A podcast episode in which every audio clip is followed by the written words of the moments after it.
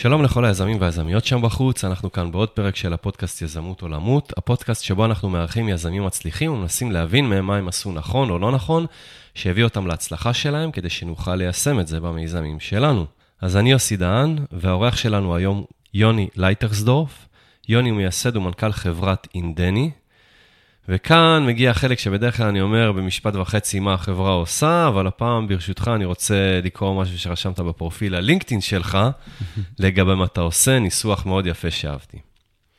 אז ככה, started the company because it was time to solve a problem that has been around for decades, but has grown to imminence proportions. downtime, זו הבעיה. Organization lost revenues and reputation. IT admins lost their personal time and hair. יפה. And all because IT operations complexity is growing exponentially, while the headcount barely is. אוקיי, אז uh, הבנו שאתה פותר בעיה של דאונטיים, uh, בוא תספר לנו איך בדיוק עושים את זה, אבל קודם כל, בואו נגיד שלום, יוני. שלום יוסי, מה שלומך? אוקיי, מצוין, מה איתך? בסדר גמור, תודה. אוקיי, שמח ככה שתפסנו אותך בביקור uh, פה בארץ, אנחנו נדבר על זה גם בהמשך, mm-hmm. אבל בואו נתחיל באמת uh, עם הבעיה שאתם פותרים, הדאונטיים. כן, אז uh, זה בעיה מעניינת. היום אנחנו ב-2016 כבר, ב- ביום ש- בימים שבהם אנחנו רגילים לזה שדברים זמינים. נגיד, אתה רוצה עכשיו לגשת למידע בבנק, אז אתה פותח את האפליקציה בטלפון. אה, אתה רוצה להזמין ביטוח נסיעות לפני טיסה, אתה נכנס לאתר של חברת ביטוח ויכול להזמין את ביטוח נסיעות. אתה רוצה, במקום ללכת למשרד הפנים ברגל, אתה רוצה להגיש טפסים אונליין. יש הרבה דברים שאנחנו רגילים להם שהם בעצם אמצעי נחות שלנו. ומה שאנחנו לא חושבים על זה, זה שבעצם מאחורי כל זה יש מערכות מחשוב מאוד מאוד מאוד מורכבות. ומאחורי מערכות המחשוב האלה יש אנשים, יש מאות אלפי אנשים ברחבי העולם, שכל תפקידם זה להתקין ולתחזק את המערכות האלה, ולוודא שהכל הולך חלק. אף אחד כמעט לא מכיר בקיום שלהם, אף אחד לא חושב עליהם, אף אחד לא מעסיק את עצמו בזה שיש את האנשים האלה, עד שיש בעיה. כשמשהו מפסיק לעבוד, פתאום כולם נזכרים שיש אנשי IT, מתחילים להתקשר אליהם, להציק להם. מחפשים את האשמים. מחפשים את האשמים. כן. אז כולם נופלים עליהם. וזה, תחשוב להיות בעבודה שבעצם כשאתה עושה דברים חיוביים, לא מעריכים את זה ולא יודעים, וכשמשהו בעייתי, אה, נופלים עליך. אה, עכשיו, מה שמעניין זה שהתקלות שקורות במערכות מחשוב, אה, רובן המוחלט, מעל 70 אחוז, נגרמות על ידי אנשי ה-IT עצמם, על ידי טעויות אנוש. וטעויות האלה נובעות לא מחוסר הבנה או חוסר ידיעה, אלא מזה שהם בני אדם, ובני אדם טועים. הבעיה זה שאם אתה עושה טעות במערכת מחשוב קריטית, יש לזה השפעה הרסנית על הארגון. אתה יכול לתת דוגמה לטעות שמישהו עושה? כן, בשמחה. אז uh, היום בהרבה מאוד מערכות מחשוב, יש כן. את הקונספט שנקרא redundancy.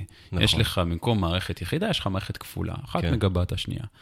לגרום לרדנדנסי לעבוד כמו שצריך, זה לא עניין טריוויאלי בכלל. הרבה פעמים זה דורש הרבה מאוד הר... אה, הגדרות מאוד מאוד מורכבות, שקשה אה, לעשות אותן נכון. אה, ומה שאנחנו מוצאים זה שטועים בזה. ומתי מגלים את הטעות?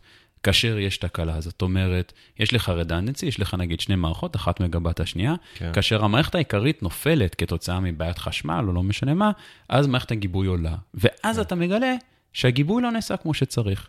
אז אתה מגלה שבעצם אתה נשענת על משהו שלא יהיה שם ברגע, ברגע שאתה צריך אותו. אה, ואז זה כבר מאוחר מדי, ואז כולם רצים ומנסים לכבות את השריפה, וכמה שיותר מהר או להחזיר את המערכת המקורית, או לתקן את מערכת הגיבוי.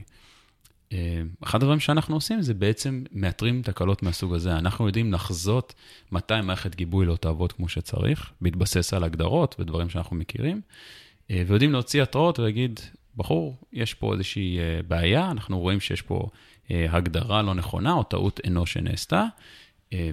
זו הסיבה שאנחנו חושבים שיש את הטעות, ואלה הצעדים לפתרון. ובעצם כל המערכת שלנו, כל הקונספט מאחורי המערכת שלנו זה לאתר טעויות אנוש. אה, מהסוג שדיברנו עליו עכשיו של רדנדנסי, אה, טעויות בקונפיגורציית רדנדנסי ועוד הרבה טעויות אחרות. אבל בעצם מה שאנחנו עושים זה מאתרים את הטעויות האלה ואומרים לאנשים הרבה לפני שהן קורות. עכשיו, אחת התוצאות המאוד מעניינות של מה שאנחנו עושים, זה שאנחנו מביאים לאנשים מה שנקרא Work-Life Balance, וגילינו את זה דרך הלקוחות שלנו. בעצם, אנחנו מאתרים תקלות לפני שהן קורות, הם מונעים אותן לפני שהן קורות, והתוצאה זה שהחיים שלהם יותר טובים. וזה כן. נורא מעניין, כי זה... כשנולדנו, אנחנו הסתכלנו על דאונטיים בתור הבעיה, בואו נפתור דאונטיים. היום כן. אנחנו מסתכלים על זה בתור, בואו נשפר את החיים של מאות אלפי אנשים שתפקידם לדאוג לנו. אה, וזה מה שאנחנו בעצם עושים, זה מה שהמוצר שלנו יודע לעשות. יפה. אוקיי, אז uh, יש הרבה שאלות ככה שעלו לי תוך כדי שאנחנו מדברים, uh, שנחזור אליהם אחר כך, כמו איך הגעת לעולם הזה. אתה לא מגיע מעולם של IT Operations, נכון. דווקא אתה מגיע מעולם של... פיתוח, ועבדת בצ'ק פוינט, אחר כך אנחנו נדבר על זה. Mm-hmm. אז מאוד מעניין אותי אה, אה, להבין אה, איך הגעת לעולם הזה, אבל... אה, ולראות ולנסות לפתור את הבעיה הזאת, אבל אה, אני רוצה עכשיו דווקא לקחת צעד אחד אחורה ולדבר עליך. שמחה. אז ככה, בוא, בוא תתחיל, אה, בוא, בוא תספר קצת על עצמך. אני בן 33, כן. נולדתי בירושלים, ברמת שרת, אבא רופא ואימא אה, מרצה במכללה למורים, מכללת דוד כן. ילין. אה, ילד שלישי מבין אה, חמיש, שלושה אחים להורים שלי, ואבא שלי התחתן בשנית עם עוד שני אחים קטנים. אוקיי. אז מתוך שלושה לאימא שלי, מתוך חמישה לאבא שלי. כן. אז, וגדלנו בהתחלה בתור ילד, אה, גדלנו ברמת שרת שבירושלים, אבל אז עברנו לארה"ב לשנתיים וחזרנו. ואח שלי, שיותר גדול ממני בשמונה שנים, תמיד היה כזה חנון מחשבים. כן. הוא עדיין קצת חנון מחשבים. מי? אה, אח שלי הגדול, כן. הוא עדיין קצת חנון מחשבים. אה, ואני גדלתי בעצם בזה שאני כל הזמן רואה מחשבים מולי. מאז, ש... מאז שאני זוכר, זיכרונות הראשונים שלי מתחילים סביב מחשבים. אמ, ובגיל 6, אח שלי קיבל מחשב חדש, ונתן לי את המחשב הישן שלו. אני קיבלתי 286, שהוא היה 16 מגה הרץ, אם אתה מפעיל את הטורבו, אם אתה לא מפעיל את הטרור, זה זה, כן, היה לו 640K אה, זיכרון. כן. אמ, ובמחשב, אה, אח שלי בעצם הטעין משחקים, 40 או 50 משחקים, וכל מה שהייתי מדליק את המחשב, זה היה מלא מעין תפריט, ובתפריט כן. הייתי יכול להכניס מספר משחק, ואנטר, והייתי יכול לשחק.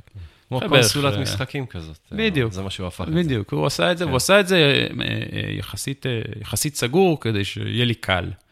כן. בן כמה היית? אני הייתי בן שש. אה, אוקיי. אחרי כמה חודשים התחלתי להשתעמם מהמשחקים, ושמתי לב, כשהייתי עומד מאחורי אחי, כשהוא היה עובד עם המחשב שלו, שמתי לב שהוא היה משתמש כל הזמן ב control break, control C. כן. ונורא עניין אותי מה הדבר הזה עושה. אז כשהיה עולה על המסך של המשחקים, הייתי עושה control C, ויוצא ל prompt ב DOS. אוקיי, כן. מה אני יכול לעשות פה? לא יודע. אז הייתי...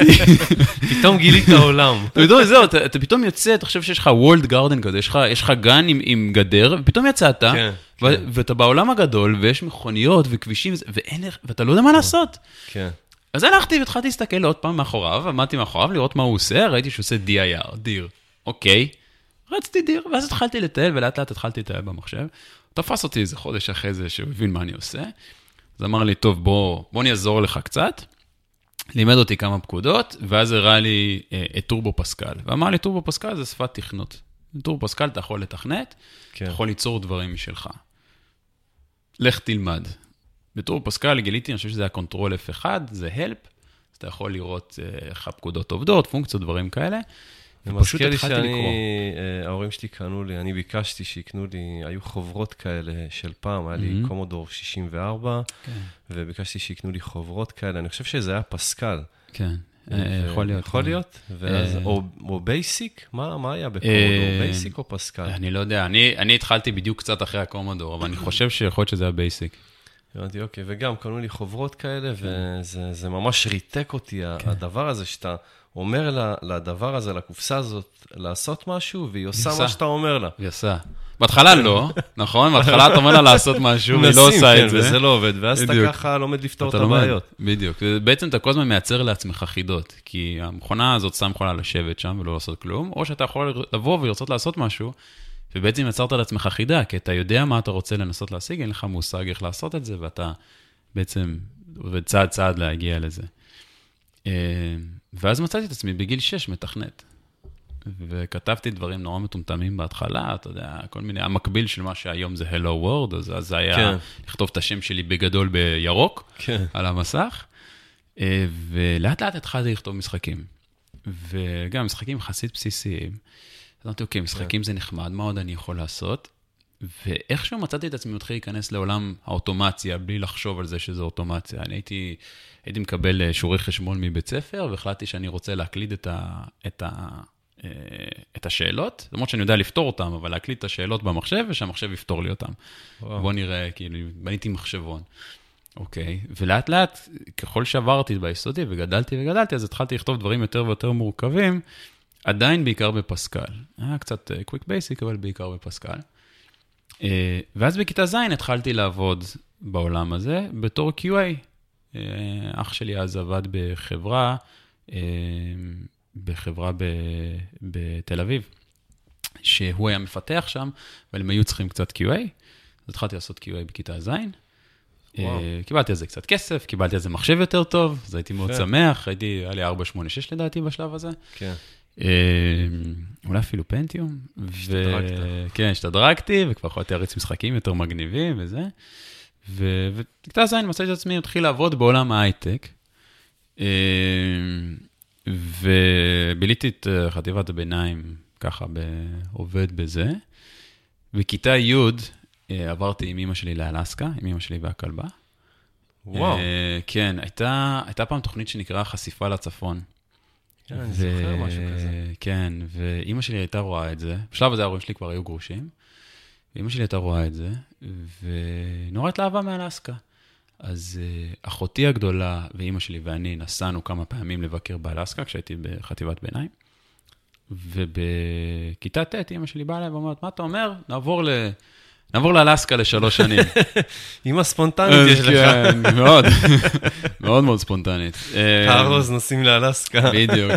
זאת אומרת, תראי, שלוש שנים נראה לי קצת ארוך, שנה. אוקיי, נעבור כן. לשנה לאנקרידג'. עכשיו, אחותי בדיוק התגייסה, אח שלי כבר היה גר בניו יורק, האח הגדול.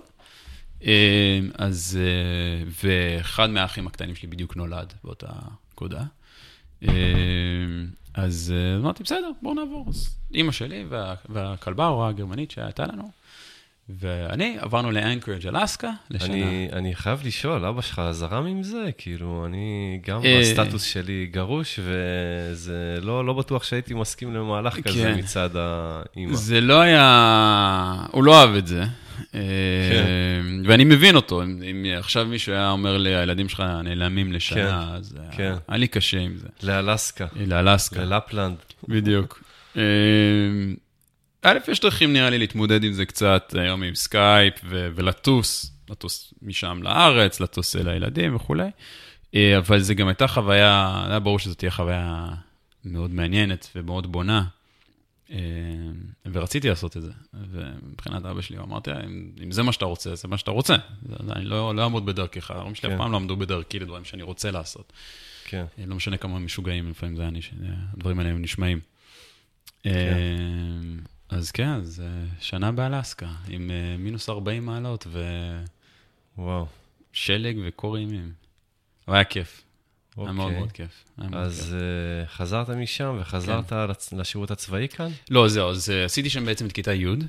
כן. Um, חזרתי לפה וישר התחלתי לעבוד. עכשיו, לא הכרתי פה יותר מדי, אז אמרתי, טוב, אני צריך עבודה. התחלתי לעבוד במקדונלדס. כן. וחצי שנה עבדתי במקדונלדס, בסניף בירושלים, שהיום הוא כבר סגור. זה הסניף השני הכי גדול לדעתי אז, אולי הכי גדול של מקדונלדס.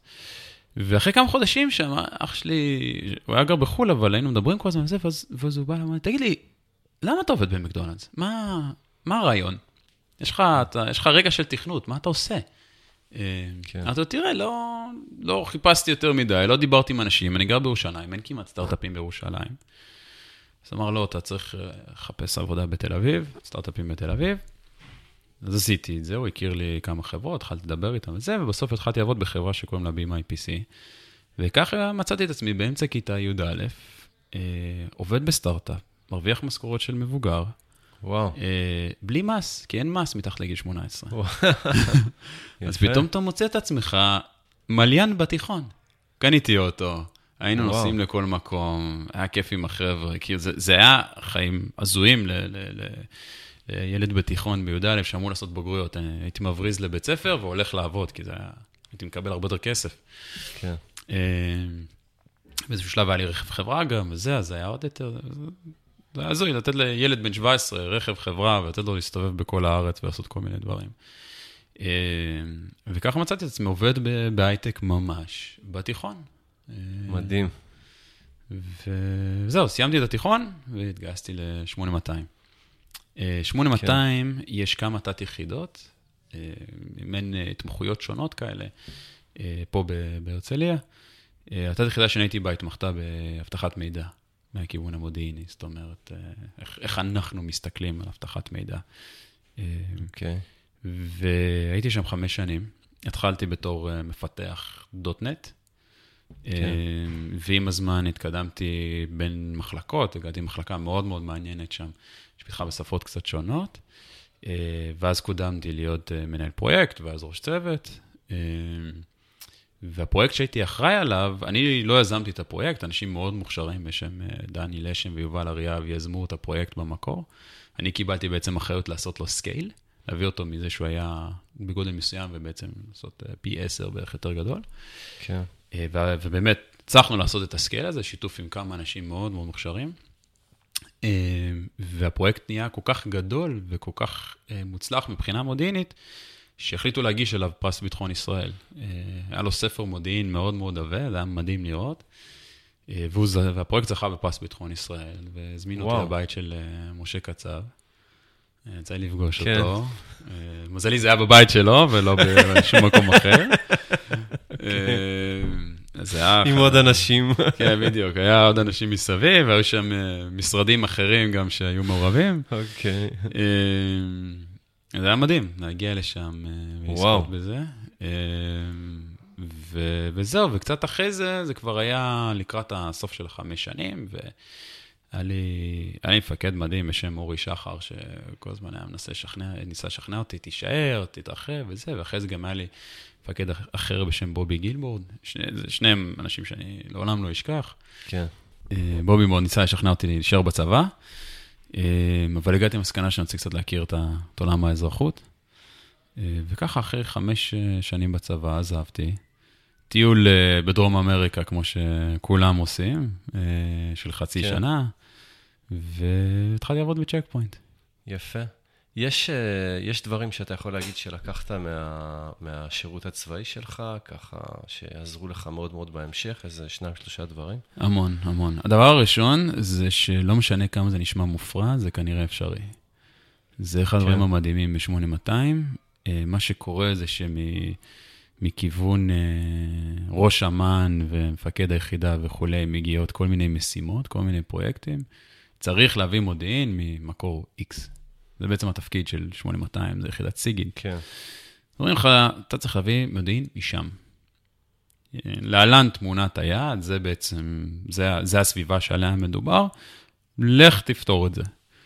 עכשיו... וואו, איזה אתגרים נותנים לילדים. אתגרים טובים. לילדים, לילדים. כן, אני כן. פעם, פעם, אה, זה מצחיק, ב-8200 יש כמה מדשאות. יש אה, דשא אחד מול בניין שנקרא בניין שאול, והרבה פעמים אנשים מסתובבים בדשא הזה, אז אתה אוכל צהריים, ואז כולם נפגשים בדשא, קצת כמו באוניברסיטה כזאת. כן. אתה יושב שם, אתה מסתכל, אתה רואה חברים, מסתכל בחור, כל מיני דברים כאלה. כן, כן. ו... ופעם דיברתי עם אחד אחר ואמרתי לו, דמיין את זה שיש כנראה לווייני ריגול של מדינות אחרות שמצלמים פה את הבסיס הזה מלמעלה, והם רואים חבורה של ילדים יושבים בדשא. רואים, מהחבר'ה האלה אנחנו מפחדים? איזה טירוף זה? איך זה יכול להיות? כן. אז תחשוב על זה, ילדים בני 20 שעושים דברים מטורפים שבסופו של דבר משפיעים על ביטחון של מדינה שלמה, מיליוני אנשים, הביטחון שלהם מופקד בידי הילדים האלה, זה מדהים. זה מדהים שזה עובד. ובאמת אומרים לך, מה שאתה רוצה לעשות, אתה יכול לעשות. לא משנה כמה זה מופרע, בסוף אפשר איכשהו לעשות את זה. אתה תשלב כל מיני, כל מיני יכולות של היחידה, ויכולות של, של גופים אחרים בקהילה. בסופו של דבר כולם עובדים ביחד, השיתוף פעולה מאוד יפה. כן. אמ, אז עובדים ביחד בשביל להשיג יעדים שהם מופרכים. ממש אין. אין עניינים של אגו, כמו שבדרך כלל יש אה, ביחידות? תמיד יש, תמיד יש, אבל איכשהו, לנגד עיניהם של הרוב המוחלט של האנשים, יש את ביטחון המדינה. זאת אומרת, אני ביקשתי בקשות הזויות ממשרדים שהם מחוץ לצבא, משרדים שהם אזרחיים אבל ביטחוניים. אה, באמת בקשות מוזרות, והם אומרים, כן, אוקיי, נעזור לך. כן. נמצא איך לעשות את זה, אנחנו מבינים למה אתה רוצה לעשות את זה, נעזור לך. וואו. וגם הפוך, הרבה פעמים הם מבקשים מאיתנו דברים. אתה אומר, כן, נעשה את זה. אז כן, יש פה את הקטע של האגו, ובאמת היו בעיות אגו לפעמים ביחידה שהיו משגעות אותך, אבל uh, באמת, אתה יכול לעשות דברים מדהימים, מדהימים. אז זה דבר אחד, שמעתי. דבר שני... כן. שבעצם, uh, ככה אם uh, לנסות uh, לכוון יותר, אז בעצם שנותנים לך אתגרים. דברים מאוד מאוד מאוד מאוד מאתגרים, כן. ואיכשהו אתה מוצא את הדרך לפתור את הבעיה כן. הזאת ולעמוד בזה. זה, זה, זה סוג של אימון כזה. כן. אין, כן. אין יעד שהוא, שהוא, שהוא לא, לא בר השגה. כן. אתה יודע, זה, וזה, יש לזה משמעות מאוד גדולה כלפי הסטארט-אפים פה בארץ.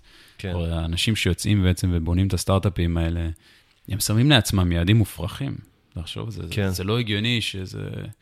זה מישהו שאף אחד לא שמע עליו מעולם, בן איזה 25, 26, יושב בתל אביב, והוא החליט שהוא רוצה לשנות את העולם ב-X. זה כן. נשמע מוזר, כאילו, כן. זה לא הגיוני, אתה לא יכול לעשות את זה, איך, כן. איך, איך בכלל זה קורה?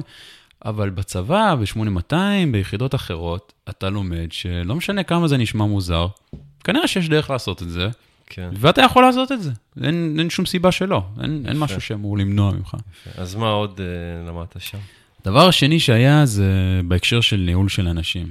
אה, באיזשהו שלב הצוות שלי כבר גדל, שם היה, בשיאו היה 12 איש, וכשאתה נכנס לתפקיד של ניהול של אנשים, אה, אתה לא באמת מבין בלנהל אנשים, פעם ראשונה שאתה עושה את זה. זאת אומרת, זה לא, אין לך ניסיון, אין לך שום דבר, ואתה לומד על בשרך.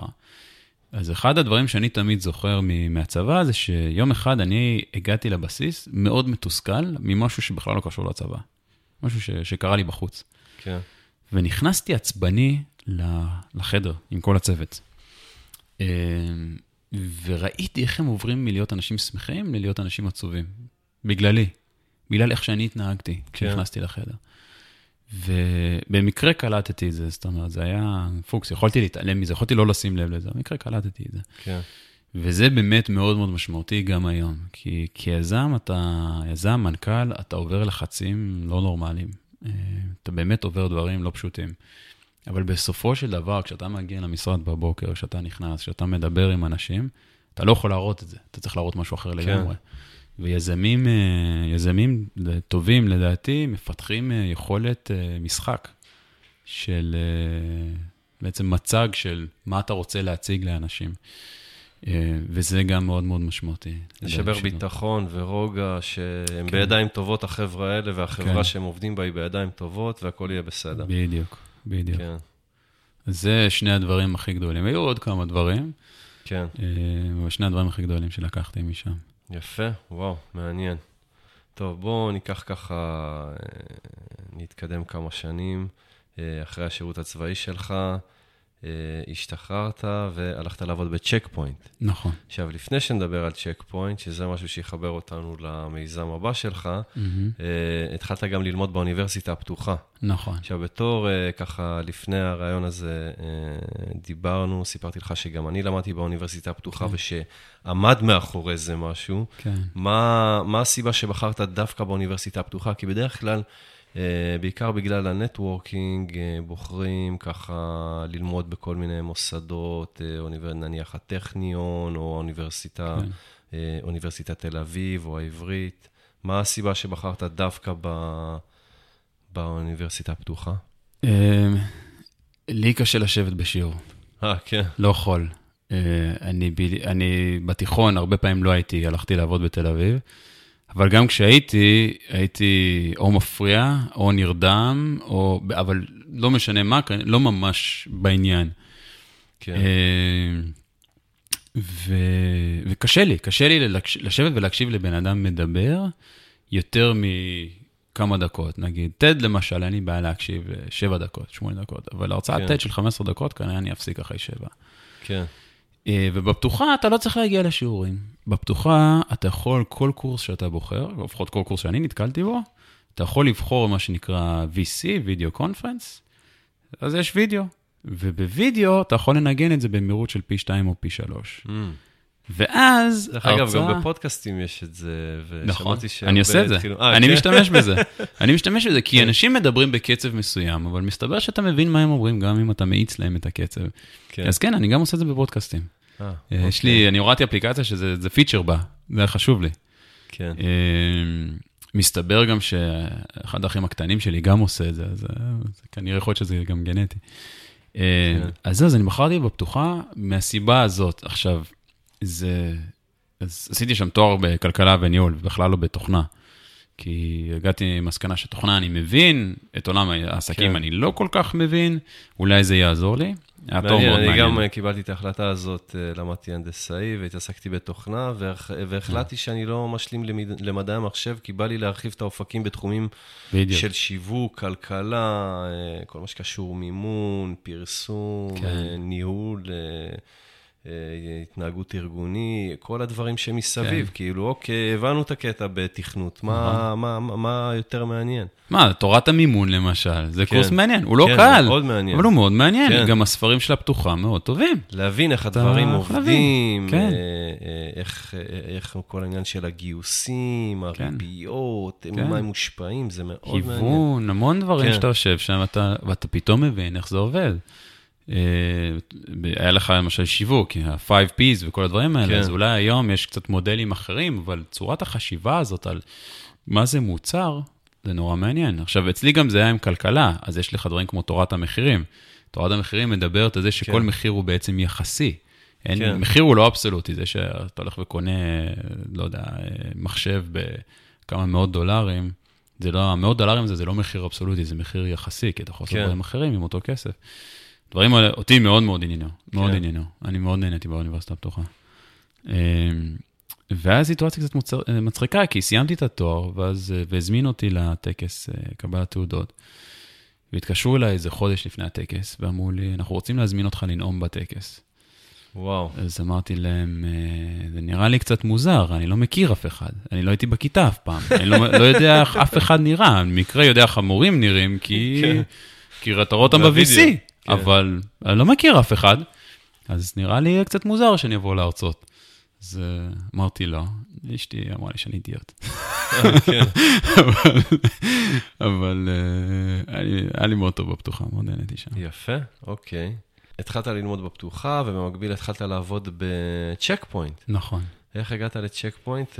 שלפו אותך משם, איתרו אותך או שאתה טיפסת? לא, שלחתי אימייל לגיל שויד. אה, באמת? כן, נפגשתי, אה, נפגשתי עם מישהו ב... אה, באזור אוקטובר, אה, אוקטובר 2007, נובמבר 2007, משהו כזה. נפגשתי עם מישהו שרציתי לדבר איתו קצת, להתייעץ, איפה כדאי להתקדם בקריירה וזה. כן. אמרתי לו, תראה, אני אוהב אבטחת מידע, כי זה מה שעשיתי בצבא, וזה מאוד מעניין. כן. וואו, הקטע הזה של ההאקינג, כאילו, אתה צריך להיכנס לאנשהו ולמצוא את הדרך, זה... כן. מטורף. זה כן. מדהים. אז... אה, כמו גם בתחומים אחרים, אם בשיווק, אה, להגיע לקהל מסוים, אם נכון. במכירות, להגיע ללקוחות מסוים, כל כן. דבר, זה, זה סוג של האקינג כזה. כן, גם קוראים לזה, יש לך growth hacking. כן, נכון. זה בדיוק זה, נכון. כי אתה, יש לך מעין בעיה כזו שאתה צריך לפתור, מעין כן. חידה, ואתה מנסה, you're, you're chipping away, זאת אומרת, כן. יש, לך, יש לך כיוון, אז אתה מנסה, מנסה, מנסה, לא מצליח, כן. מנסה משהו אחר, מנסה, מנסה, מנסה, לא כן. מצליח, מנסה עוד משהו, בסוף אתה מצליח להגיע כן. לזהב. אמ, זה נכון בהרבה דברים, כן? לא, כן. כמו שאתה אומר, לא רק אבטחת מידע. הבן שלי, כשהוא כל היום במשחקים, אני אומר, לפחות אה, יוצא לו מזה משהו, כי יש הרבה משחקים שהוא מגיע למקום מסוים, לאיזה חדר, כן. והוא אפילו לא יודע מה הוא צריך לעשות שם, ואז הוא נכון. מנסה בכיוון אחד, אה, הוא וחברים שלו ככה מנסים כן. לעשות. אני רואה אותם מהצד, אפילו בגיל 8-9, זה סוג של brainstorming כזה שהם עושים כדי להבין מה צריך לעשות בחדר הזה, איך עוברים נכון. את השלב. נכון, זה כמו, זה, זה כמו חפש את המטמון כזה, שהיה לנו, הלכנו ילדים, היו כן. מחביאים לנו פתקים בכל מיני מקומות, כקבוצה אתה מתמודד עם זה. כן. זה אותו דבר במשחקים, זה לפתח את הכישורים האלה. עד שיום אחד הרסתי להם ועשיתי חיפוש ביוטיוב, אה, איך עוברים את השלב הזה, ואז הם ככה... אוי אוי אוי, עד עכשיו הם... כשהם לא מצליחים משהו, אז הם הולכים כן. לשם. כן, זו, בעיה. אה, זה, כמו כשהיינו ילדים, אז אה, יש quest ים, Space Quest, King's Quest, כל זה. כן. אז תמיד היה את הבחור מהחבר'ה שמצא את הפתרון המלא באיזה BBS או משהו, והוא הדפיס את זה, ואמר, אתה כן. רוצה, אתה רוצה? אני יודע איך לעבור את השלב הזה. לא! כן, אל ספוילר. תיתן לי את כזה. זה, בדיוק. אל תיתן כן. לי את זה, לבד. כן. כן, זה, היה את זה גם אז. אוקיי, אז שלחת מכתב לגיל שווייד, ומה קרה? כן, אז uh, שלחתי לו, אמרתי לו, תראה, uh, אתה ואני גדלנו באותה יחידה, שזה נכון, uh, הוא בערך עשר שנים לפניי, פחות או יותר, ואני רוצה עבודה בתחום ניהול מוצר. מעניין אותי אבטחת מידע, צ'ק פוינט, חברה מובילה בתחום, אני רוצה להיות מנהל מוצר, אשמח אם תוכל לעזור לי. יום אחרי זה אני מקבל טלפון מבחור בשם רוני מושיצקי, שלימים היה הבוס שלי בצ'ק פוינט. הוא אומר לי, הבנתי ששלחת אימייל לגיל שווייד, זה כן. הגיע אליי, יש לי תפקיד בשבילך, אז התפקיד הוא כזה וכזה וכזה, תחום ה, מה שנקרא intrusion prevention system, IPS, והייתי רוצה להזמין אותך לראיון. אה, והגעתי, ואהבתי את רוני, רוני הוא אחלה, אחלה בן אדם, ו... זה עניין אותי מאוד, והחלטתי אה, להיכנס לעולם הזה. כך מצאת, מצאתי את עצמי בפברואר 2008 עובד בצ'ק פוינט, בתפקיד ניהול מוצר. וואו. כן. ניהול מוצר, מנהל מוצר, באיזה גיל? אה, בוא נחשוב, 2008, זה אומר שהייתי בן 24, כמעט 25. אז בן 25 ניהלת כן. מוצר בצ'ק פוינט, שזה כן. יפה מאוד, לא? כן, כן, אוקיי. נחמד, יפה. כן. ובשנה וחצי, בתפקיד שם, בעצם התפקיד שלי היה, רגע, נתנו לך לנהל מוצר בלי שהיה לך ניסיון קודם בניהול מוצר, או שבצבא נכון. עשית משהו דומה? לא, לא ניהלתי מוצר בצבא. ניהלתי פיתוח של צוות, אה, ותוך כדי זה אתה בעצם סוג של מנהל מוצר, כי אתה ממציא מוצר מאפס, ואתה אה, מגדיר אוקיי, מה אוקיי, הפיצ'רים אוקיי, שלו אוקיי. וכולי, אבל... ואז מגיעים הדרישות מאנשים שמשתמשים במוצר, ואז אתה יודע לאן לפתח אותו, וככה. זה- אה, זה כן? אז זהו, אבל הדרישות בתחום שלי היו מאוד שונות, כי הדרישות היו מודיעיניות. זה לא שהם אומרים, אני צריך כפתור כזה, או צריך פיצ'ר כזה, כן. אמרו לנו, זה המודיעין שאנחנו רוצים. אוקיי, נמצא איך לעשות כן. את זה. כן. אה, זה לא היה תפקיד שהוא customer facing כזה, של אה, אוקיי, בואו נדבר עם לקוחות, נבין מה הם רוצים, מה הם צריכים. אה, ובצ'ק פוינט בעצם נכנסתי לזה, ובאמת הייתה החוויה הראשונה שלי. עכשיו, צ'ק פוינט זה מקום שאתה לומד בו הרבה, יש הרבה אנשים שמדברים על זה, שאתה יכול להגיע לשם ולעשות כל מיני דברים מאוד מעניינים, ייתנו לך הזדמנות.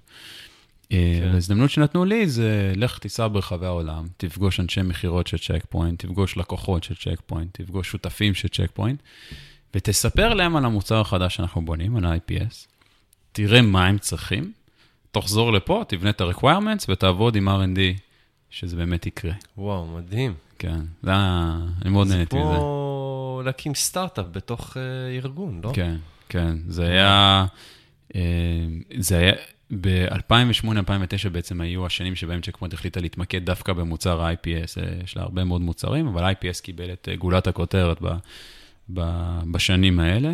אה, שחררנו גרסה חדשה של המוצר, מה שנקרא R, R70, אה, בתחילת 2009, והגרסה התמקדה בפיצ'ר ה-IPS.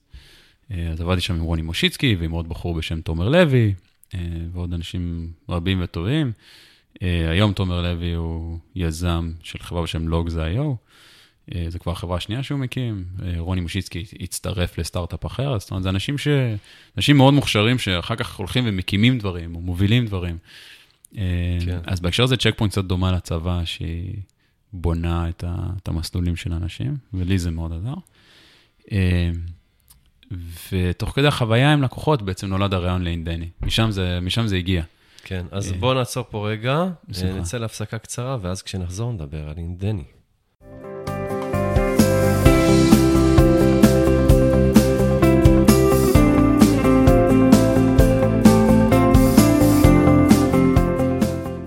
אוקיי, יוני, הגעת לנקודה שעזבת את צ'ק פוינט והחלטת להקים את אינדני. איך עשית את המעבר הזה בעצם אה, מעולם של cyber security ל-IT Operations, אפשר כן. לקרוא לזה ככה? כן. או נכון. בעצם יותר טוב שאולי תספר את הסיפור של כן. איך הקמת את החברה ו... כן, כן. אמ, אז uh, במסגרת התפקיד בתור uh, מנהל מוצר בצ'ק פוינט, הייתי כל הזמן שואל אנשים, מה מפריע לכם, מה קשה לכם, מה חשוב כן. לכם. והייתי מקבל תשובות שלא הייתי מצפה להן, זאת אומרת, זה לא, לא דברים שהתכוננתי להם ואמרתי, אה, כן, זה ברשימת ה-requirements שלי. ואחד מהם זה היה, תראה... כן, התחילו לספר לך גם על הבעיות שלהם, וזה, כן. אמרת, לא, רק אני... כן, אני, אני רק הגעתי, אתם צריכים את הכפתור הזה או לא, והם לא, הם נכנסים ל, לכל מיני כיוונים. כן, עכשיו, זה, זה קטע עם לקוחות. זה קטע עם לקוחות, כי לקוחות, כן. יש את מה שיש להם בראש, לא מעניין אותם האג'נדה שאתה הגעת איתה. כן. יש להם את האג'נדה שלהם, והם רוצים בעצם לשתף. אז uh, שמתי לב שלקוחות מתחילים לדבר הרבה מאוד על תקלות, על זה שמשקיעים כמות אדירה של כסף במוצרים של צ'ק פוינט, במוצרים של הרבה חברות אחרות גם, ועדיין בסופו של יום הם מופתעים מתקלות. המוצר של צ'ק פוינט הוא firewall מעולה, ויש לו יכולות security מדהימות, ועדיין הם נופלים על כל מיני תקלות שמשגעות אותם, ששורפות להם את הלילות ושורפות להם סופי שבוע, ומאוד מאוד מתסכלות את אנשי IT שצריכות, שצריכים לתפעל את המערכת. אבל למה הם סיפרו לך את זה בתור מישהו שבא לשאול שאלות על אבטחת מידע, והם סיפרו לך על הבעיות ה-IT שיש להם? כן, כן, כי כשאתה שואל, כשאתה שואל בן אדם מה הבעיות שלו, הוא ייקח את זה לכיוון של מה... מה שמעניין אותו. אתה שאלת. מה שמעניין אותו. אתה שאלת, הוא ישפוך. עכשיו, יכול להיות שאתה תצא כן. מהפגישה בלי כלום. ויכול להיות כן. שתצא מהפגישה עם הרבה כיוונים חדשים. זאת אומרת, גם היום באינדני, כשאנחנו שואלים לקוחות איזה, איזה בעיות אנחנו צריכים לפתור בשבילם, או מה הם חושבים, איך אינדני יכולה להשפיע על הארגון שלהם, הם ייקחו את זה לפעמים לכיוונים שלא היית חושב עליהם. עכשיו, לפעמים זה כיוונים שהם לא רלוונטיים אליך, אבל לפעמים הם כיוונים שדווקא יכולים לייצר דברים חדשים לגמרי, שלא היית חושב עליהם. צריך להקשיב ללקוחות, זה חשוב. והם כל הזמן היו מדברים על התקלות האלה, והייתי שואל אותם, אז רגע, אז, אז, אז מה הפתרון שלכם? מה אתם עושים היום? אז הם אמרו לי, תראו, יש, יש לנו מערכות monitoring. מערכות monitoring שהיו, הן היו מעולות בתקופה שבה הם יצאו. היום הן בעיקר טובות בלהציף לנו בעיה, זאת אומרת, להגיד, יש עכשיו תקלה, ככה וככה לא עובד, אבל בשלב שבו הן מתריעות לנו, המערכות, מערכות הניטור האלה, זה כבר מאוחר מדי. כמו שעכשיו אתה תיסע עם אוטו בכביש, פתאום המנוע מת, תוך כדי נסיעה. ועכשיו נתקעת, אתה בדרך לפגישה חשובה, אתה בדרך לחתונה של, חתונה שלך. כן. והאוטו מת. וזה מתסכל, וזה נורא, ויש לזה השפעות רעות. ותדמיין סיטואציה שבה, במקום זה האוטו היה אומר לך, תראה, עוד אלף קילומטר, המנוע הולך למות. קח אותי למוסך, תחליף את החלק הזה והזה במנוע, והכל יהיה טוב. אין כזה בעולם ה-IT, או לא היה כזה בשלב שבו דיברתי איתם. כן. אה, וזה מה שהחלטתי לבנות. עכשיו, בתקופה שבה הייתי בצ'ק פוינט, לא היה לי מושג איך הפתרון הולך להיראות. בתקופה שבה עבדתי בצ'ק פוינט, רק הבנתי שיש פה איזושהי בעיה. אה, דרך אגב, לאיזה לקוחות uh, היית מגיע? כי נראה לי, נניח, נניח בעולם, אני, אני לא יודע אם זה לקוחות בתעשייה של פיננסים וכאלה, כן. אז ברור שזה חשוב להם. כן. אה, אבל מוזר נניח כאלה שמספקים פתרונות כאלה, נניח data centers. שאמורים לארח את כל ה-IT, והדברים mm-hmm. האלה זה ה-bread and butter שלהם, זאת אומרת, לפתור בעיות כאלה. כן. לא היו קיימות, לא היו קיימים כאלה פתרונות ב data centers? אז יש להם דברים, דברים שהם מפתחים בעצמם. כן. Uh, עכשיו, אם אתה מסתכל היום על הסקייל הענק, שאז לא כל כך היה, אבל זה Amazon Web Services, Google Cloud Compute וכולי, פייסבוק, כן. להם יש uh, מנגנונים ענקיים. כן. גוגל, אני מכיר כמה אנשים שם, הם פיתחו דברים מדהימים. הם שוכרים, מפתחים בעיקרון, לבנות את הדברים האלה. כן. אבל רוב, רוב, רוב הארגונים היום, אז הם פותרים את זה in-house? הם לא כן. לא קונים מוצרים? כן, אוקיי. זה בסקאלה של, של גוגל ואמזון ופייסבוק.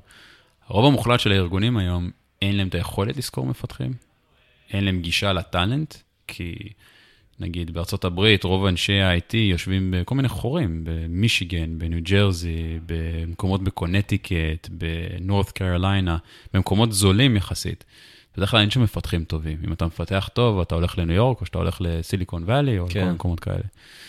אמ, אז אין להם access לטאלנט, אין להם כסף לטאלנט. והם נשארים עם הבעיות שלהם. ואפילו אנשים שמארחים, שמייצרים בעצם דאטה סנטרים, או מארחים שרתים של אחרים, כן. הרבה פעמים עדיין אין להם מערכות מתקדמות למניעה של תקלות. ו... והם נשארים בלי, בלי כלום. יש להם בעצם ניטור, אז הם יודעים שדברים לא עובדים, אבל אין להם שום דרך למנוע את התקלות. אוקיי, אז זיהית את הצורך הזה מלקוחות, mm-hmm. שזה באמת, הייתה לך הזדמנות פה כן. ללכת ולשמוע סוג של לראיין לקוחות כן. במקומות שונים בעולם, מתעשיות שונות, כן. וראית, זיהית משהו שצץ ככה, צץ ועלה, הבעיה הזאת, והייתה לך הזדמנות אה, ככה, אתגרו אותך, אה, כן. הייתה לך הזדמנות לפתור אותה. בדיוק. אז מה הצעד הבא שעשית? ב... אה, אז הייתה לך סוג של הערה כזאת, כשראית את הבעיה, מה, כן. מה עבר לך בראש, מה רצית לעשות? שרציתי לפתור אותה. זה, כן. כל, זה כל מה שידעתי. ישבתי, גרתי אז עם שהייתה אז חברה שלי, היום אשתי, נועה, במיילצ'ט בתל אביב, מיילצ'ט 7. ישבתי כן. בבית, חשבתי וחשבתי, וזה היה אחד אחרי, אחד, אחרי אחת הנסיעות שלי לחו"ל, פשוט נתקעתי בבעיה הזאת, חשבתי, חשבתי, חשבתי, חשבתי, חשבתי. אמרתי, טוב, אין לזה פתרון היום, אבל אפשר לפתור את זה. אם חוזרים רגע לעולם ה-8200, זה... אין לזה פתרון, אז מה? אפשר לפתור את זה. והחלטתי שאני רוצה לעשות את זה. אז uh, ישבתי עם נועה, אמרתי לה, תראי, אני... יש את הבעיה הזאת, אני רוצה לפתור אותה. ואנחנו נכנסים פה לאיזושהי הרפתקה שאנחנו לא יודעים איך נצא ממנה. אה, את באה איתי? אז אה, כן. זה אמר לי, כן, אני אעמוד מאחוריך. אה, אמרתי, תראי, אני לא אקבל משכורת, זה כמה זמן, זה הולך להיות מאתגר, זו עבודה קשה, זה הולך כנראה להשפיע עלינו, על החיים. היום, דרך אגב, אני יודע להגיד לך שלא היה לי מושג איך זה הולך להשפיע עלינו על החיים. לא היה לי מושג, היום אני יודע כן. הרבה יותר, אבל עזרת אותי. אמ, פשוט ללכת אל הלא נודע. כן. אמר לי, יאללה, אני בא איתך. יום אחרי זה נכנסתי למשרד של רוני, אמרתי לו, רוני, אני מתפטר. אמר לי, למה? אמרתי לו, יש בעיה, אני רוצה לפתור אותה. אמרתי, טוב, אני מכיר אותך, כי אין, אין מה להמשיך את הדיון בנקודה הזאת, אני מבין. כן. זה לא מנע מצ'ק פוינט אה, לנסות לשמר אותי. אה, הבוס של רוני, בחור בשם גיא גוזנר, שגם היום יש לו סטארט-אפ, לקח אותי לחדר שלו, שאל אותי למה אני עוזב. אחרי זה... אה, סיפרת ש... לו על הרעיון שלך? לא, גם לא היה לי רעיון, היה לי בעיה, הייתה לי בעיה. אוקיי. אבל הרגשתי שזה... אז על הבעיה סיפרת למישהו שם? אה, לא, לא סיפרתי, אוקיי. כי לא הרגשתי שזה נכון לעשות את זה. כן.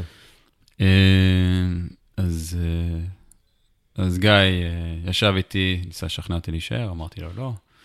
אחרי זה המנהל של גיא, בחור בשם עודד גונדה, שדעתי היום הוא גם כבר לא בצ'ק פוינט, אה, אמר לי, בוא נבנה סטארט-אפ בתוך צ'ק פוינט, תוכל לעשות את מה שאתה רוצה. כן. אמרתי לו, לא, כי אני רוצה, אני רוצה להיות הבן אדם מאחורי הדבר הזה, אם זה יצליח או ייכשל, אני רוצה את השם שלי שם. כן.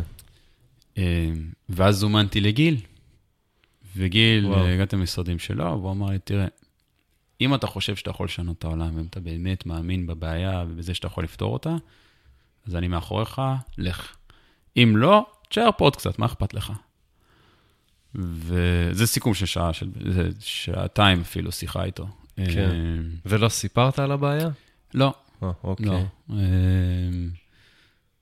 ויצאתי מהשיחה הזאת, אמרתי, עכשיו אני בטוח שאני רוצה לעזוב. כן. השיחה עם גיל הייתה נהדרת, כן? זאת אומרת, הוא, הוא בן אדם מאוד מעניין. עכשיו אני בטוח שאני רוצה לעזוב, כי אני יודע שזאת בעיה אמיתית, ואני יודע שהיא בעיה שכואבת להרבה אנשים, ואני יודע שאני רוצה לפתור אותה, אז... כן. I'm, I'm out of here, כן. מה שנקרא.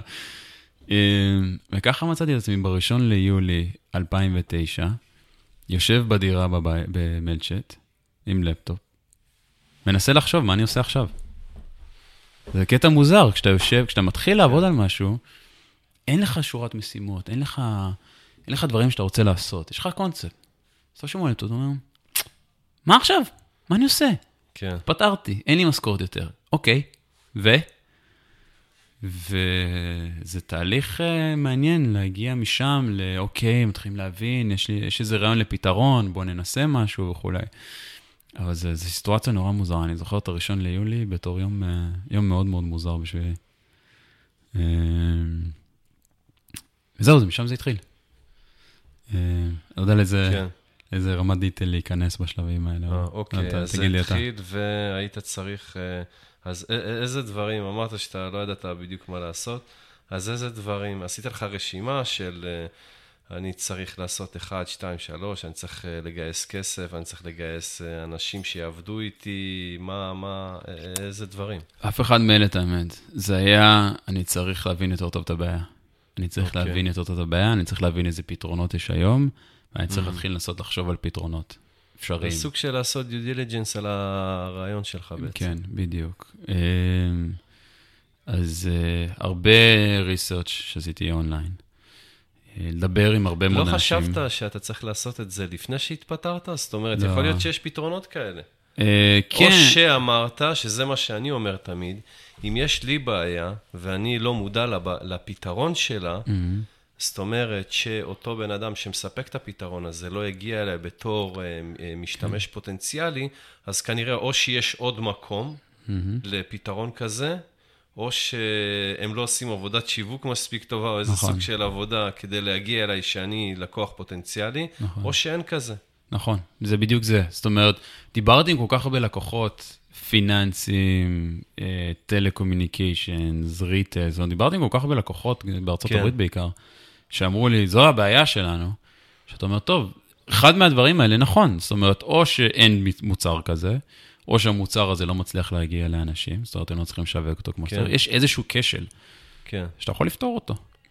כן. אמ, עכשיו, לא רציתי לשבת ב, בתקופתי בצ'ק פוינט ולהתחיל לחפור בזה יותר, הרגשתי שזה לא נכון כלפי, ה, כלפי המעסיק שלי. זאת אומרת, אם אני עכשיו מקבל משכורת מצ'ק פוינט, צריך להיות מפוקס על העבודה שלי. אם אני מחליט שאני רוצה לעשות משהו אחר, הדבר ההוגן זה לבוא ולהגיד, חבר'ה, אני רוצה לעשות משהו אחר. היה לי כיף, היה נהדר, מאוד נהניתי, אה, התייחסו אליי, התייחסו אליי באמת מאוד מאוד יפה, אה, ופשוט לחתוך את זה ולהתחיל את הדבר החדש. אה, ובמסגרת הרבה מהשיחות האלה, הגעתי לבחור בשם איציק אסרף, שעובד בלאומי קארד, וסיפרתי לו על הבעיה שאני מנסה לפתור. וסיפרתי לו על פתרון פוטנציאלי שחשבתי. והוא לקח את זה, התחיל לרוץ עם זה. אני יושב, אני זוכר, אני זוכר את השולחן שלו, אני זוכר איפה היה המחשב שלו, אני זוכר את הכל, הוא ואני יושבים אחד מול השני ואני מספר לו את זה. והוא ממש התחיל לרוץ עם זה, הוא אמר, כן, הייתה לנו תקלה כזאת, ותקלה כזאת, ותקלה כזאת, אם היית יודע לעשות ככה וככה, ולעשות ככה וככה וככה וככה, אז אתה, אה, אתה ממש תעזור לנו. זה יפתור לנו בעיה אדירה, אם כן. תצ... תבנה מוצר שיודע לעשות את זה. יש לך כבר את המוצר הזה? אמרתי לו, לא, אין עדיין את המוצר. כן. אמר לי, אוקיי, תבנה אותו, בוא אליי, תתקין את המוצר, ובוא נראה איך הוא עובד, בוא נראה מה הוא יכול לעשות. איך קוראים לחברה שלך, דרך אגב? אה, אין לי שם. כן. אוקיי, תסגור על השם של החברה, תבנה גרסה ראשונה של המוצר ובוא אליי. אה, ושלושה חודשים אחר כך הייתי אצלו ב data center של אה, לאומי קארד, והתקנו את השרת הראשון של אינדני, אי פעם. וואו. עם קוד בטא מצ'וקמק. הדבר הראשון שהמערכת עשתה, זה הפילה לו את אחת המערכות. עכשיו, זה היה מערכת מעבדה, בדקנו בהתחלה במעבדה, אבל הדבר הראשון שהמערכת שלנו עשתה, שהקוד שלנו עשה, זה הפיל לו שרת. אה, אז הוא אמר, אל תדאג, הכל בסדר, לך, תתקן, תחזור, ננסה עוד פעם. וואו. וככה התחלנו את הניסוי בלאומי קארד. ואחרי כמה חודשים, זה התחיל להתרחב, הוא אמר לי, טוב, אני רוצה עכשיו לכסות את כל, ה... את כל ה firewallים של צ'ק פוינט, כי התחלנו מלכסות את צ'ק פוינט. אני רוצה לכסות את כל ה firewallים של צ'ק פוינט שלי. אמרתי לו, אוקיי. אומר לי, כמה זה עולה? לא יודע. לא חשבתי על זה. כן. הוא אומר לי, תחשוב על זה, תחזור אליי עם הצעת מחיר. אז אני הולך הביתה, מתחיל לספור את הדולרים, מבסוט כן. מהחיים, יש, אני הולך עכשיו למכור ללאומי קארד, כן. מיליון דולר. לא, אז, כן. אז uh, הגעתי הצעת מחיר של 100 אלף דולר. כן. אז הוא התחיל לצחוק. אה, באמת? כן. Uh, ואמר, תראה, נראה לי קצת יקר הלכת, ואז הוא ישב... ירית גבוה. ירית גבוה, והוא ישב איתי. אתה מכיר את הקטע הזה שבשוק אה, מנסים לחשב לך דברים, אז יש את המחשבונים הפלסטיקים הגדולים האלה, עם כן. הכפתורים הגדולים, אז הוא לא, שולף מחשבון כזה. אני לא יודע מה אישית הייתי עושה עם מחשבון כזה, כן. אבל הוא שולף מחשבון כזה, והוא אומר לי, הנה, אני אראה לך איך אני עושה את החישוב, לכמה המוצר שלך שווה. טק, טק, טק, טק, טק, טק, טק, טק, טק, טק, מקליד לי במחשבון. מה שמדהים זה שהחישוב שהוא עשה לי אז, עדיין תקף היום לגבי המוצר שלנו. זאת אומרת, גם היום, כשאנחנו מוכרים את המוצר ללקוחות, בסוף הלקוחות עושים את אותו חישוב שאיציק אסרף עשה אז. וואו, אז הוא עזר לך באיזשהו מקום לצמחר את המוצר. כן, איציק עזר לי בהרבה מאוד, וכאילו זה לא, לא היה לו תמורה מזה או שום דבר, הוא פשוט רצה כן. לעזור. אמ, אז הוא אמר לי, ככה אני חושב על זה, זאת צורה שבה הייתי חושב על המחיר שלך, והוא הגיע למסקנה שהמוצר שווה 38 אלף דולר לשנה. הוא אמר לי, 38 אלף דולר, אבל אתה לא תקבל מלאומי קארד. ציצה, mm. זה, יהיה לך פה איזשהו משא ומתן. בסוף סגרנו על 22 אלף דולר. אוקיי. Okay. 22 אלף דולר הייתה ההזמנה הראשונה אי פעם שחברת אינדני קיבלה מלקוח. קיבלנו, uh, יש, לי, יש לי את זה עדיין שמור, אני זוכר את ה... זה היה ב... זה כבר אוקטובר 2010. Uh, אה, אני מקבל uh, פקס מלאומי קארד, ובפקס מופיעה ההזמנה, 22 אלף דולר, כתוב לאומי קארד למעלה, לחברת אינדני. זהו, יש עסק. זה רפרנס מצוין בשבילך, כן, לא? כן, כן. איציק היה רפרנס מדהים. כל מי שרצה לדבר איתו, הוא שמח לדבר איתו, אמר, המוצר הזה עובד, המוצר הזה מדהים. עד היום המוצר כמובן עדיין בלאומי קארד. כן. אה, אבל בעצם בנקודה הזאת זה נהיה עסק. בנקודה הזאת אמרתי, אוקיי, משהו פה עובד. הבנו קצת את הבעיה, הבנו את המוצר, את הפתרון, משהו פה עובד. לא ידעתי אז שהמסע מאיפה שעמדנו אז לפתרון אמיתי הוא מאוד מאוד ארוך, אה, אבל לפחות היינו על משהו.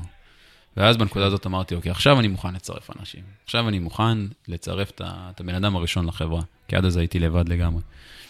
אה, ואז אה, צחי רובינשטיין הצטרף בתור co-founder לחברת אינדני ב-2011, ובעצם התחלנו לעבוד ביחד.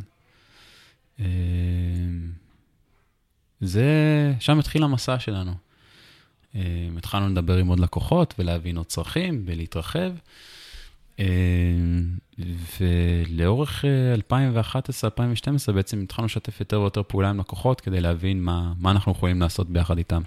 עכשיו, תקופת הזמן שאני מדבר עליה היא תקופה יחסית ארוכה, זאת אומרת, סטארט-אפים בדרך כלל מנסים לעשות את זה בכמה, ש... בכמה שפחות זמן. כן. לנו לקח יותר זמן כי את הבעיה הזאת ניסו לפתור, מסתבר. כן, בטוח. הרבה מאוד פעמים, כן. הרבה חברות ניסו לפתור את הבעיה הזאת. מסתבר שיש הרבה, אה, אה, קוראים לזה startup graveyard, אה, בית הקברות של סטארט-אפים מלא בחברות כן. שניסו לעשות בדיוק את זה, שניסו לפתור את הבעיה כן, הזאת. כן. וכל פעם שאתה הייתי מדבר עם משקיעים או כל מיני אנשים, אומרים לי, כן, הייתה חברה כזאת וכזאת שניסתה לעשות את זה, וזה וזה, תבדוק, תבדוק בגוגל, תחפש אותם.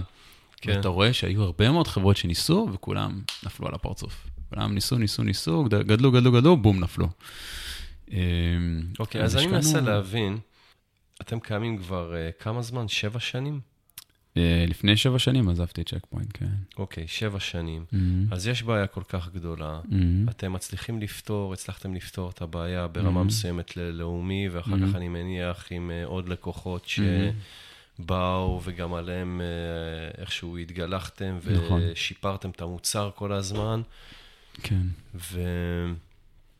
אז ככה, אה, בתמימות אני שואל, כן, mm-hmm. הייתי מצפה שהמוצר אה, בשבע שנים יגיע אולי אפילו באיזושהי נקודה להנפקה, אם יש mm-hmm. דרישה כזאת כל כך נכון. גדולה. אה, צריכה להיות צמיחה מאוד מהירה לחברה כזאת, לא? נכון. אז מה שגילינו זה שיש ביקוש גדול, הפתרון הוא מאוד מורכב.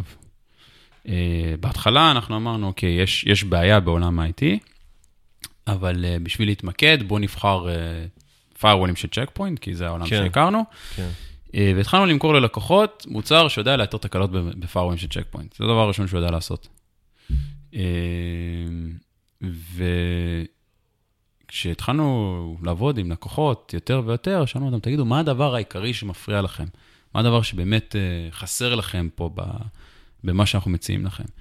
אמרנו תראה, לכסות את צ'ק פוינט זה נחמד, אבל אנחנו צריכים שתכסו את הכל, את כל מה שיש לנו. Yeah. עכשיו, מה שמעניין במוצר שלנו זה שבעצם יש לו knowledge base של תקלות. זאת אומרת, המוצר שלנו מכיר, אז הוא הכיר את הפארונים של צ'ק פוינט, בצורה מאוד מאוד אינטימית, וידע לאתר תקלות בפארוולים של צ'ק פוינט, זה מה שהוא ידע לעשות.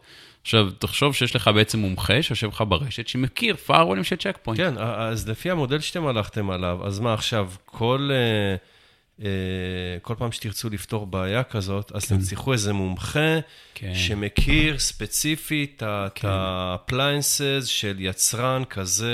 כן, אז כן. זה, זה מאוד מורכב, זה, נכון. זה בלי סוף. בדיוק. בדיוק, זאת הבעיה, וזאת הסיבה שבית הקברות של הסטארט-אפים מלא בחברות כן. כאלה. כי פתאום אתה יושב ואתה אומר, וואו, רגע, זה בעיה רצינית, זה בעיה, כן. מה שנקרא בעיית scale. איך אתה עובר מלתמוך בצ'ק פוינט ללתמוך ב-100 מוצרים? זה, כן, זה אתגר לא נכון, לא פשוט. נכון. אה, אז בהתחלה, אז דיברנו על הרבה מאוד פתרונות, ואז בהתחלה אמרנו, טוב, בוא נלך על פתרון שבו אה, הפיתוח שלנו, ה-R&D שלנו פה בישראל, אה, בעצם אה, עושה, את ה, עושה את הפיתוח לתמיכה במוצרים שונים. אז ה-R&D שלנו פה יושב ומנסה לתמוך בנגיד מוצרים של סיסקו. אוקיי. Okay. אז uh, גייסנו יועצים של סיסקו, גייסנו כן. עוד מפתחים פה, הם עבדו ביחד, בנו תמיכה לסיסקו. Uh, וניסינו לצאת עם זה לשוק הסיסקו ולראות מה, מה קורה שם. וסגרנו כמה לקוחות, uh, אבל ראינו שהאיכות של ה-output שיש לנו על סיסקו, לא באותה רמה של איכות ה-output שיש לנו על firewall של צ'ק פוינט. כן. אז אמרנו, מעניין, למה זה קרה? איך זה, איך זה יכול לקרות?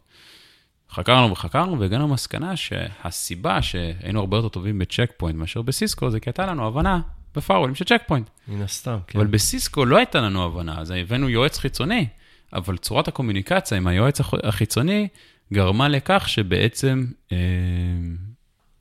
התוצר הסופי לא היה באותה רמה. אז אמרנו, אוקיי, איך מתמודדים עם הבעיה הזאת?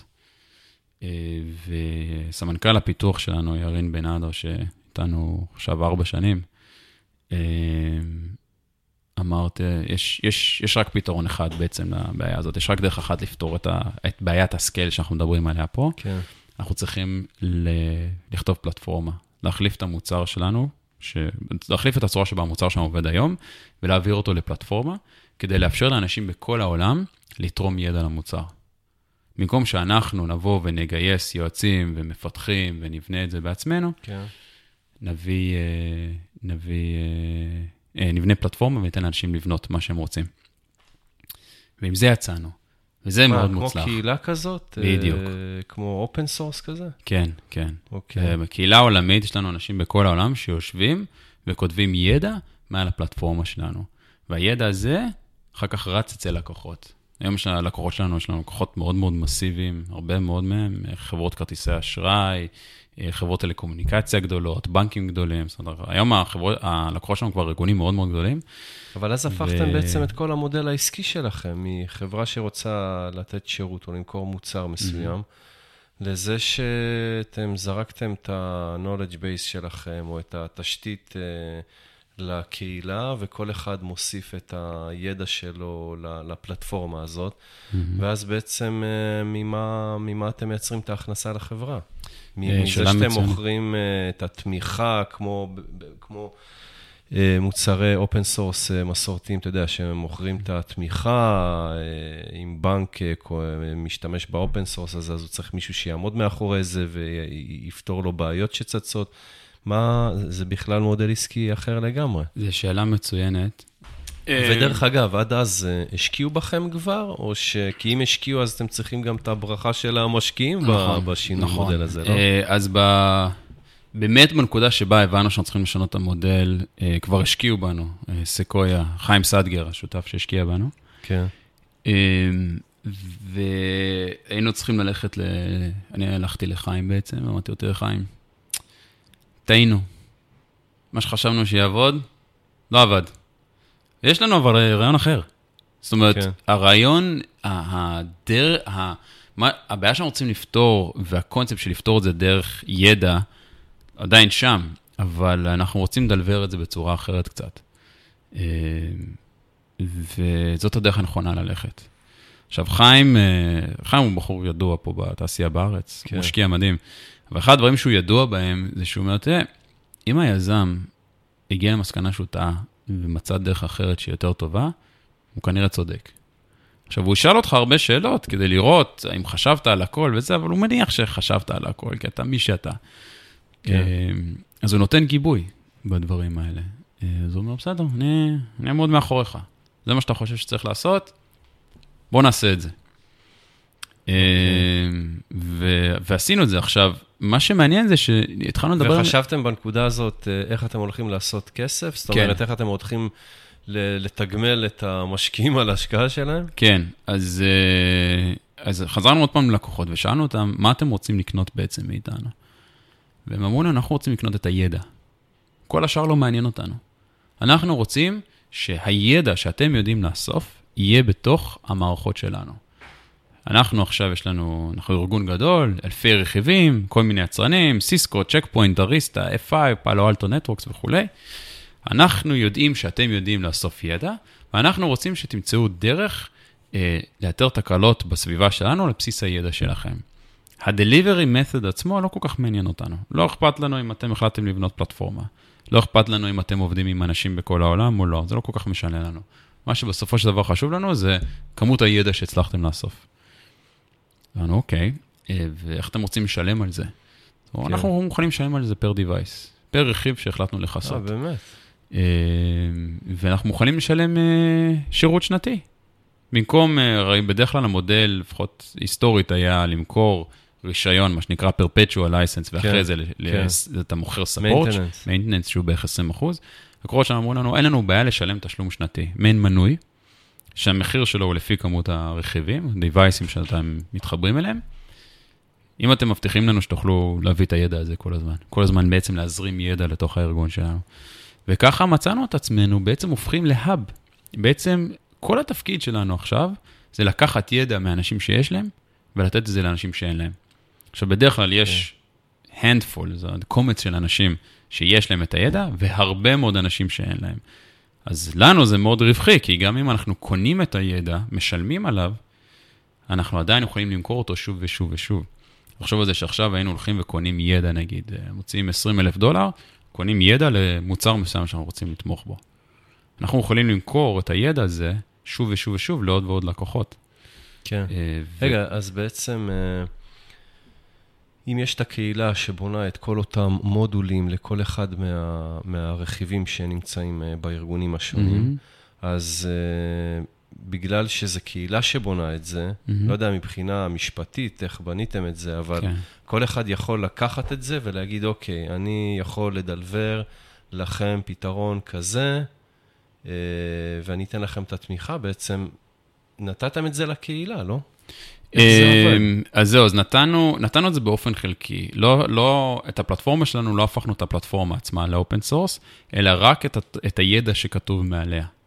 אז בעצם כל אחד יכול לראות איזה ידע יש, וכל אחד יכול לראות מי תרם איזה ידע.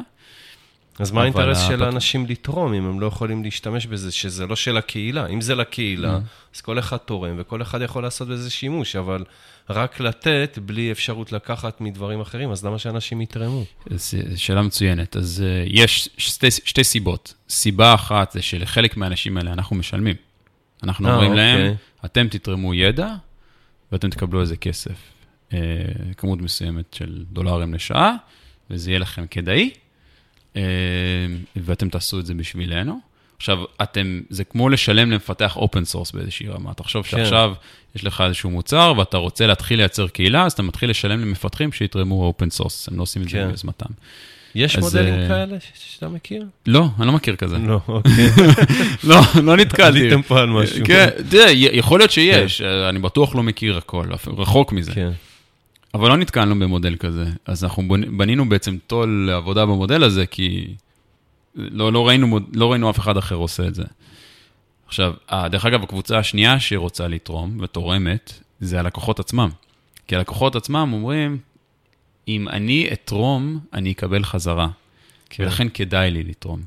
אז יש לנו לקוחות שיושבים וכותבים ידע מעל הפלטפורמה שלנו, ומחזירים את זה אלינו. וואו. ואומרים לנו, הנה, קחו, תשתפו את זה עם כל הלקוחות האחרים. כי אם אנחנו נעזור לכם, אז הם יעזרו לנו, ובסופו של דבר כולנו נרוויח. אה, וזה מעניין, אנשי ה-IT שדיברתי עליהם בהתחלה, אלה שמאות אלפים שנמצאים ברחבי העולם, מאוד רוצים לשתף פעולה. זה סוג של crowdsourcing בידע, שאחר כך אתם לוקחים את זה ומוכרים את זה ללקוחות. בדיוק. זה בדיוק. כמו, במקום אה, לשים את זה באיזה אתר, אה, אתה יודע, של crowdsourcing, מהמם. אז בעצם אה, לא בפלטפורמה מסודרת, אבל זה כן. מה שאתם עושים, שכל כן. אחד תורם לסטארט-אפ הזה שלכם, ואחר נכון. כך אתם הולכים ומוכרים את זה. נכון, ובעצם אנחנו הופכים להיות אלה שמדלוורים את הידע לעולם. כן. אנחנו לוקחים ידע ממקום אחד, מעבירים אותו למקום אחר, ו- וככה, זאת כל צורת ההתנהלות שלנו. זאת אומרת, הטכנולוגיה, המודל העסקי, הוא כל הזמן סביב איך ניקח את הידע ממקום אחד ונשים אותו במקום אחר, ניתן אותו לאנשים שצריכים. מדהים. כן, ועכשיו, אני לא יכול להגיד לך שכשיצאתי מצ'ק פוינט, היה לי מושג שזה הכיוון שאנחנו כן. נלך, זה, זה הקטע, אתה, אין לך, אין, באמת, אתה לא יודע, ואתה מנסה ומנסה ומנסה ומנסה, ואתה כל הזמן, אתה נתקע בקירות, ולקוחות אומרים לך לא, ומשקיעים אומרים לך לא, ועובדים פוטנציאליים אומרים לך לא, ואתה, אתה פשוט מנסה עד שאתה מצליח, או עד שאתה מתייאש. במקרה כן. הזה לא התייאשנו. כן, יפה. אז באיזה נקודה אתם נמצאים היום?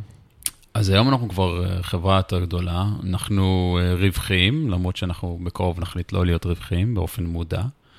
אה, יש, יש תופעה מעניינת בעולם הסטארט-אפים בהקשר של רווחיות.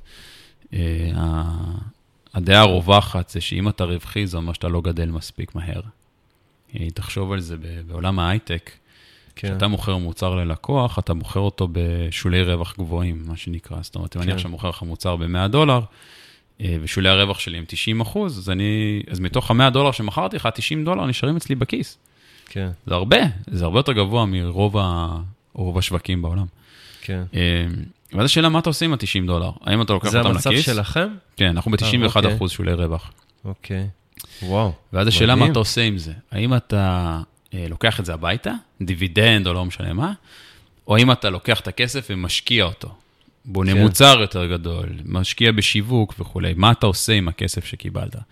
עכשיו, המשקיעים שלנו, וגם אני בהקשר הזה, רוצים חברה כמה שיותר גדולה, כי בסופו של דבר, הערך שאנחנו מקבלים זה לא הדיבידנדים הפוטנציאליים, אלא זה המניות, ערך המניה עצמה של החברה. ולכן, וערך המניה עולה ככל שאתה גדול יותר. ולכן הגיוני שתיקח את הכסף ותשקיע אותו. כן. אמ, וזו הסיבה שבעולם הסטארט-אפים בדרך כלל לא רוצים להגיע ל, לרווחיות, כי זה אומר שאתה לא יודע מה לעשות עם הכסף שלך. כן. אמ, אנחנו החלטנו להגיע לרווחיות, כי רצינו להוכיח לעצמנו ולכולם שאנחנו יכולים לעשות את זה. אוקיי. היום יש הרבה חברות, ש... סטארט-אפים, שמנסים להגיע לרווחיות משיקולים כאלה, וגם זה שנגיד עכשיו בוואלי, בסיליקון וואלי, יש צמצום משמעותי בהשקעות. אז הרבה סטארט-אפים מנסים להגיע. עכשיו, הקטע זה שרוב הסטארט-אפים שמנסים להגיע לרווחיות, הם עושים את זה תוך צמצום. הם מפטרים עובדים, מצמצמים פעילויות וכולי, וככה מגיעים לרווחיות. אנחנו החלטנו שאנחנו לא רוצים לעשות את זה, אנחנו נגיע לרווחיות, פשוט על ידי זה שנמכור יותר, ונגדל קצת יותר לאט בכמות האנשים.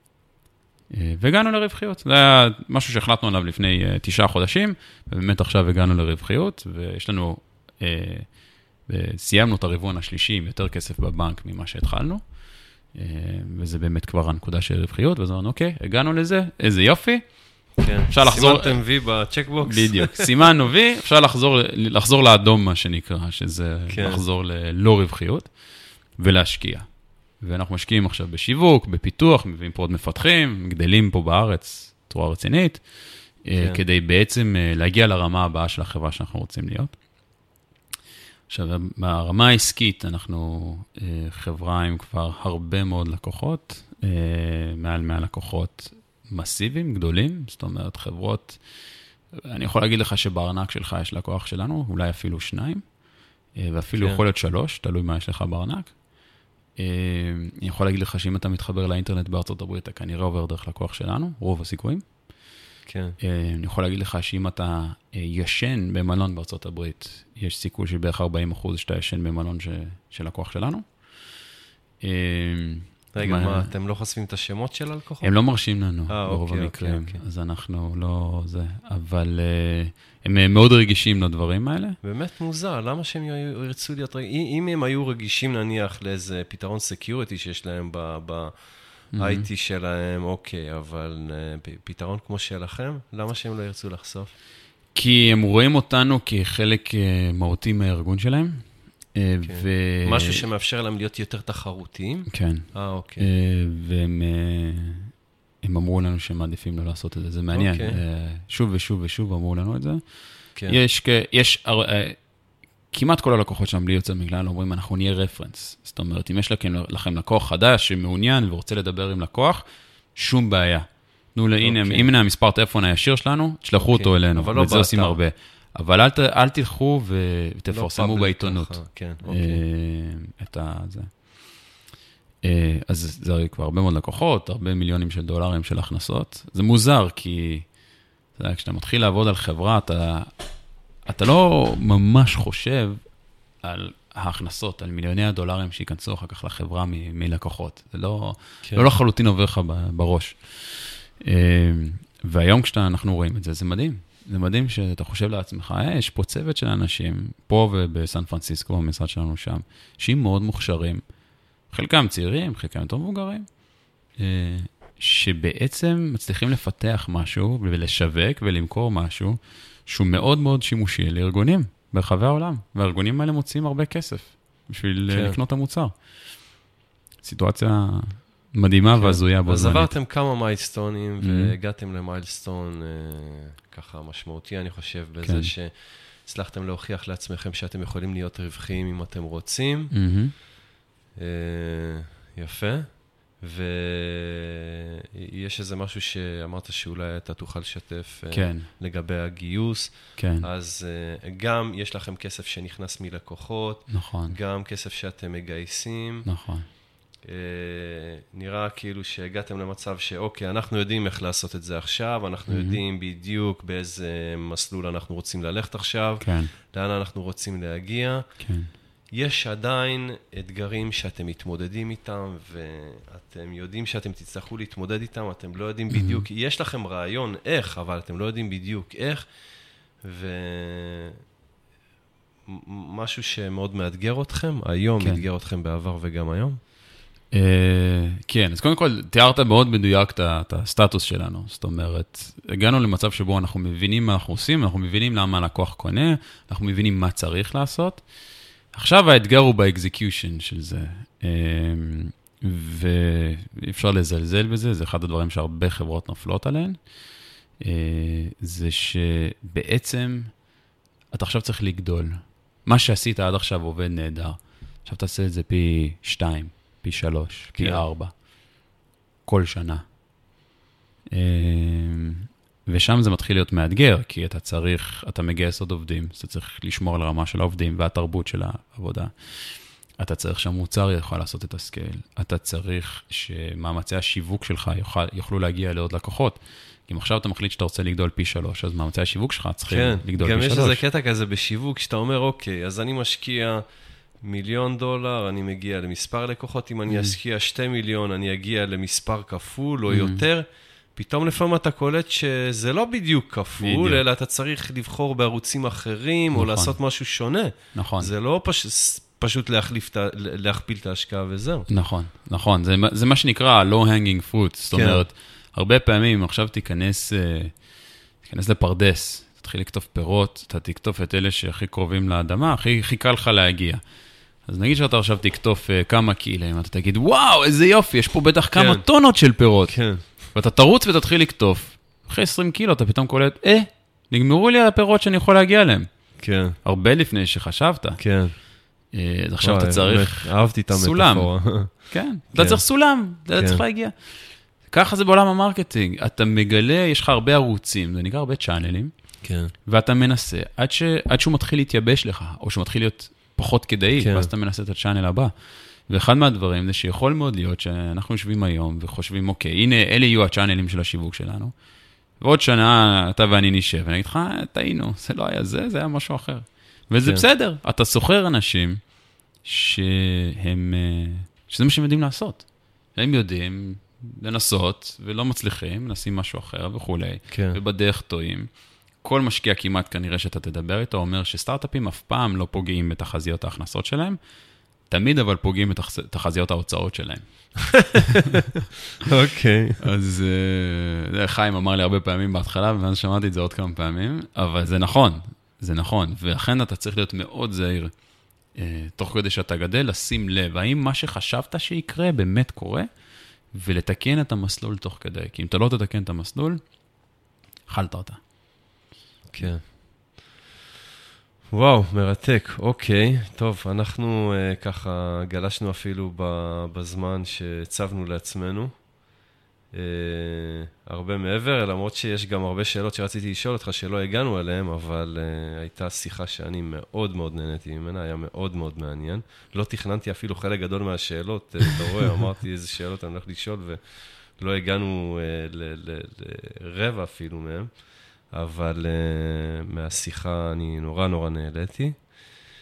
Uh, וזהו, זהו יוני, אנחנו uh, מסיימים. אני רוצה להודות לך שפינית את הזמן בביקור הקצר שלך פה בארץ כדי לשתף אותנו בידע, בניסיון ובתובנות שלך, ובחוויות שעברת, שאני חושב שאפשר ללמוד מהם המון. אה, וגם לאחל לכם המון המון בהצלחה בהמשך הדרך, ו...